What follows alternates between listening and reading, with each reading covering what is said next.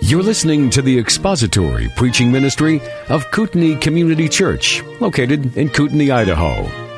We pray that Christ is exalted and your spirit is blessed by the teaching of God's Word. For more information about Kootenai Church, please visit us online at kootenaichurch.org.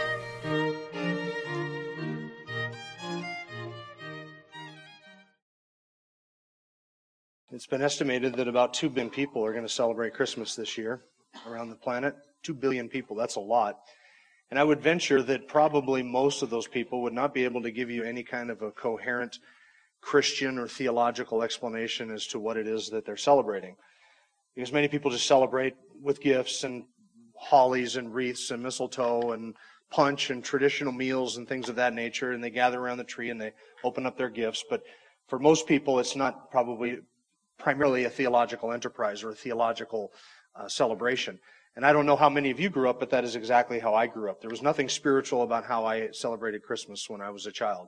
Nothing at all. In fact, the closest closest thing to anything spiritual about my celebration of Christmas was watching the Charlie Brown Christmas special and seeing Charlie Brown say, Can anybody tell me what Christmas is all about? And then watching Linus read from Luke chapter 2 about the birth of Christ.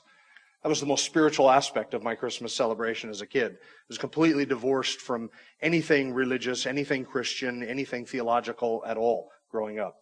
And I remember watching the Linus, the Christmas special, and hearing Linus read that as a child. And I remember thinking to myself, there is something about that that is totally unlike everything that I celebrate. Oh well, and then I would open up presents and just go on with the holiday. And I would think to myself, at some point, I should probably figure out what Linus is talking about and what they say that Christmas is about because it is unlike everything that I celebrate at Christmas time. And so today, what I want to do is kind of go behind the scenes of Christmas, as it were, to talk about some of the grand and great theological truths that we celebrate at Christmas time. And for that, we're going to turn to a passage that I mentioned this morning in our message at the very end in chapter 2 of the book of Philippians. So if you have your Bibles with you tonight, please turn to the book of Philippians to chapter 2. There's a lot of things that we could discuss, a lot of features of Christmas that we could focus, focus in on. The decree of Caesar Augustus, or the visit, of the visit of the Magi, or Joseph and Mary's flight to Egypt, or the slaughter of the innocents, or the shepherds, the virgin birth. And but tonight we're going to look behind the scenes of Christmas at the theology as far as heaven is concerned. We're going to get a heavenly view of, of what happened at Christmas from Philippians chapter 2. We're going to read together beginning at verse 3 and we'll read through verse 11. Do nothing from selfishness or empty conceit, but with humility of mind, regard one another as more important than yourselves. Do not merely look out for your own personal interests, but also for the interests of others. Have this attitude in yourselves, which was also in Christ Jesus, who, although he existed in the form of God, did not regard equality with God a thing to be grasped, but emptied himself, taking the form of a bondservant, and being made in the likeness of men. Being found in appearance as a man, he humbled himself by becoming obedient to the point of death, even death on a cross. For this reason also God highly exalted him and bestowed on him the name which is above every name, so that at the name of Jesus every knee will bow of those who are in heaven and on earth and under the earth, and that every tongue will confess that Jesus Christ is Lord to the glory of God the Father. I want to give you a little bit of a background for the passage first, because the, the passage is not typically what we would describe as a Christmas passage. In other words, Paul is not giving his his theology of Christmas. He's not talking about wise men and visiting of the magi or shepherds and angels appearing and uh, Joseph and Mary. That's not really what he is describing. What he's describing is the, the ultimate, the greatest display of humility that the world has ever seen or that he could offer. And what Paul is driving at in the passage is that we would, in the words of verse 3, do nothing from selfishness or empty conceit, but with humility of mind regard one another as more important than ourselves. He is imploring to the Philippians and to us that we would have a certain mindset, a certain way of thinking, an attitude of our heart and an attitude of the mind that is aggressively others centered. That we would think of others, that we would consider their interests ahead of our own, that we would do nothing out of selfishness or vain conceit, that we would do nothing out of our own self-interest, but that we would consider ourselves as below others, as less than others, that we would humble ourselves to the point of considering the interests and the, uh, the, the, the interest of others ahead of our own interest. And in order to get us to see what that looks like, Paul gives us the greatest example of humility that he could possibly offer up. In fact, he says in verse 4 that we are not to look out for our own personal interests, but for the interests of others. And here's the example, verse 5. Have this attitude in yourselves, which was also in Christ Jesus. And the word translated attitude means mindset. It refers to the way of thinking or the way of the mind. Have this attitude or this mind in yourselves, which was in Christ Jesus. What is the mind that Christ Jesus gave? What is the ultimate act of humility and humiliation and condescension? What is the ultimate example of somebody considering the interests of others ahead of their own? It is in the person of Christ. So he says in verse 6, who, although he existed in the form of God, he's referring here to Christ, he existed in the form of God. This is his pre-existence before Bethlehem, before Joseph and Mary, before being conceived in the, in the womb of the Virgin Mary, he existed in the form of God. And the word form there is a word that describes an outward manifestation that reflects an inward reality. In other words, he existed outwardly displaying the fact that he is God, one with the Father. And he existed in that form outwardly because inwardly that is what he possessed, was the very divine nature itself. He existed in the form of God, outwardly manifesting deity, because inwardly that was his reality. That was his nature. So this is the pre-existence of Christ. This is what John talks about in John chapter 1, that in the beginning was the Word. The Word was with God, and the Word was God. He was in the beginning with God. That Word was made flesh and dwelt among us. That's the miracle of Christmas. That's the, that's the glory of what we celebrate at this time of the year. That the infinite and eternal God, the one who existed in the form of God, outwardly manifesting as deity, because he was by nature deity, one with the Father, different in person, but one in essence. He existed in the form of God. And then look at the step of humility. Verse 7, or verse 6.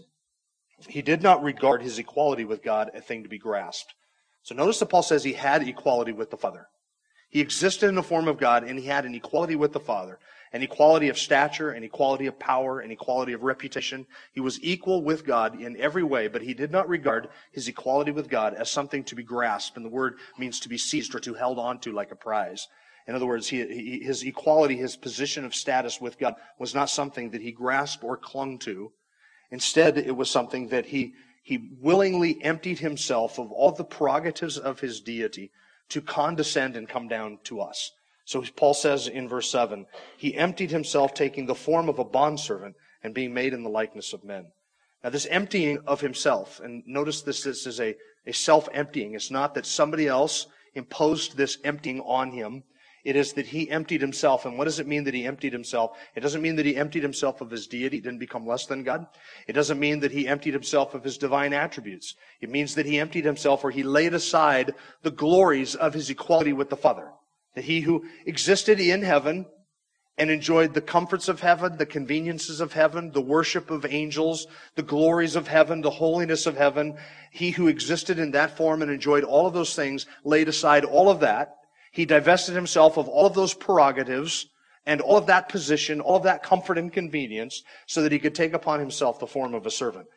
And so he says in verse 7, he took the form of a servant and being made in the likeness of men, and being found in appearance as a man, he humbled himself by becoming obedient to the point of death. So in verse 7, when it says he emptied himself, taking the form of a servant, it's the same word that is just used to describe him being in the form of God. In other words, he who existed as God, equal with the Father, was by nature very God. He came here and he emptied himself by taking the form of a servant.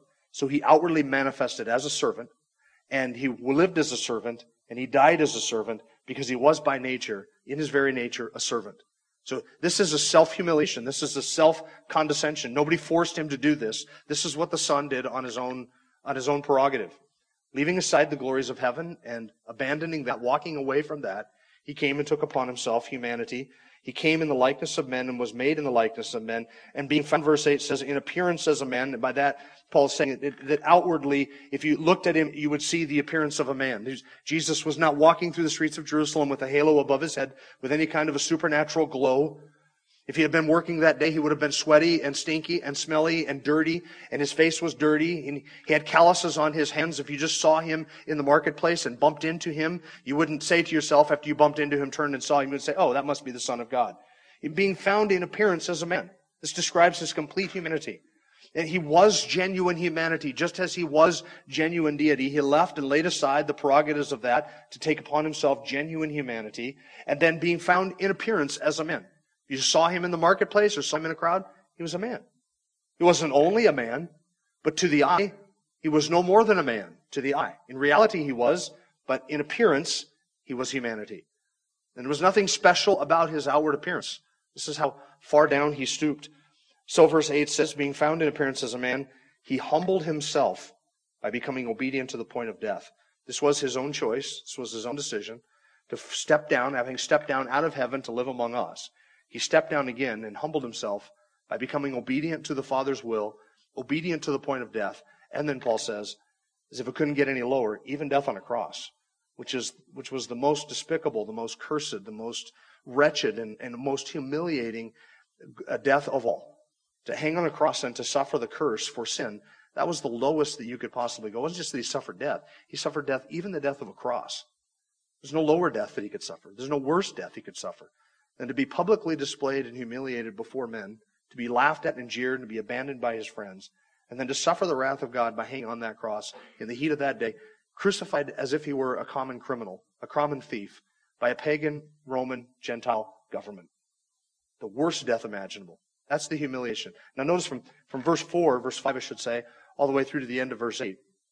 We have gone from the heights of heaven to the depths of death on a cross. Now, it should not come to, as any surprise to those of us who know our Bibles that this death on the cross was something that he planned and he purposed. He knew this was what he came to do. Mark chapter 10, verse 45 says, The Son of Man did not come to, see, to be served, but to serve and to give his life as a ransom for many. That's a great summary of what it is that we're looking at. The Son of Man came not to be served. He deserved to be served as he had stepped out of heaven, but he came not for that purpose, to be served, but to serve and to give his life as a ransom for many. It was his intention to do that. Jesus said he came to lay his life for his sheep. So nobody takes my life from me. I lay it down on my own accord. I have the power to lay it down. I have the power to take it up again. This I have received from the Father. And for this reason the Father loves me, because I lay down my life for my sheep. This was his intention to do this. He came for this purpose.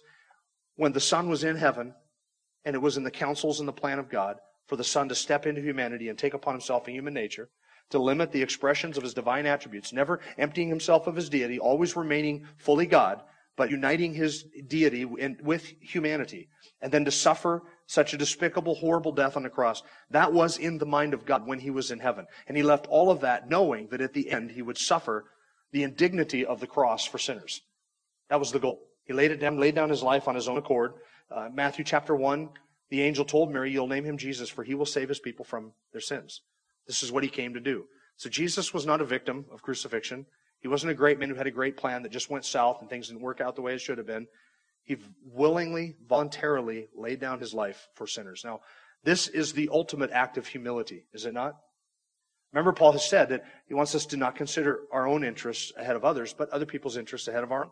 And what is the greatest example of somebody considering the interests of others ahead of their own? It's the Lord Jesus, leaving heaven and coming down here to suffer the indignity of the cross for sinners.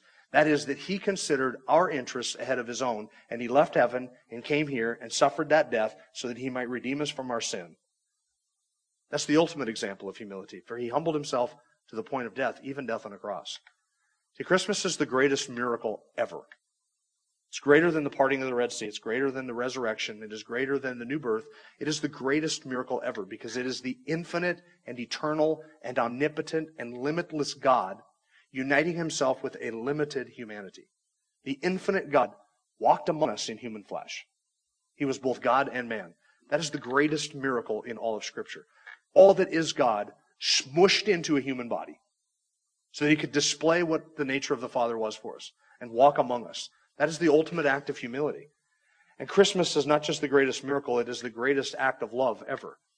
That the Son would do this on behalf of sinners that he would come to this earth and live among sinners, leave the, the purity of heaven and come to the impurity of this earth, leave the glories of heaven to come to the, the sinfulness of this sin hole that we call earth, to leave all of that behind and to empty himself of all of the prerogatives and the comforts and conveniences of his deity, to come down here and to live among us, and then to die on a cross for sinners is the greatest act of love ever.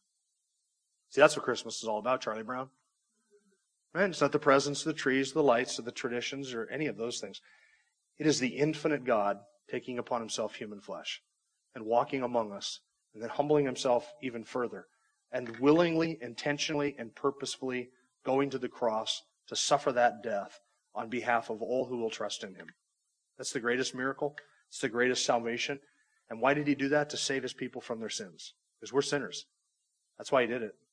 And without that rescue plan, without that act of redemption, without that atonement being made and that sacrifice for sins, we would be hopeless and we would be helpless. We'd be in a hopeless and helpless state because we can't save ourselves because we're wretches.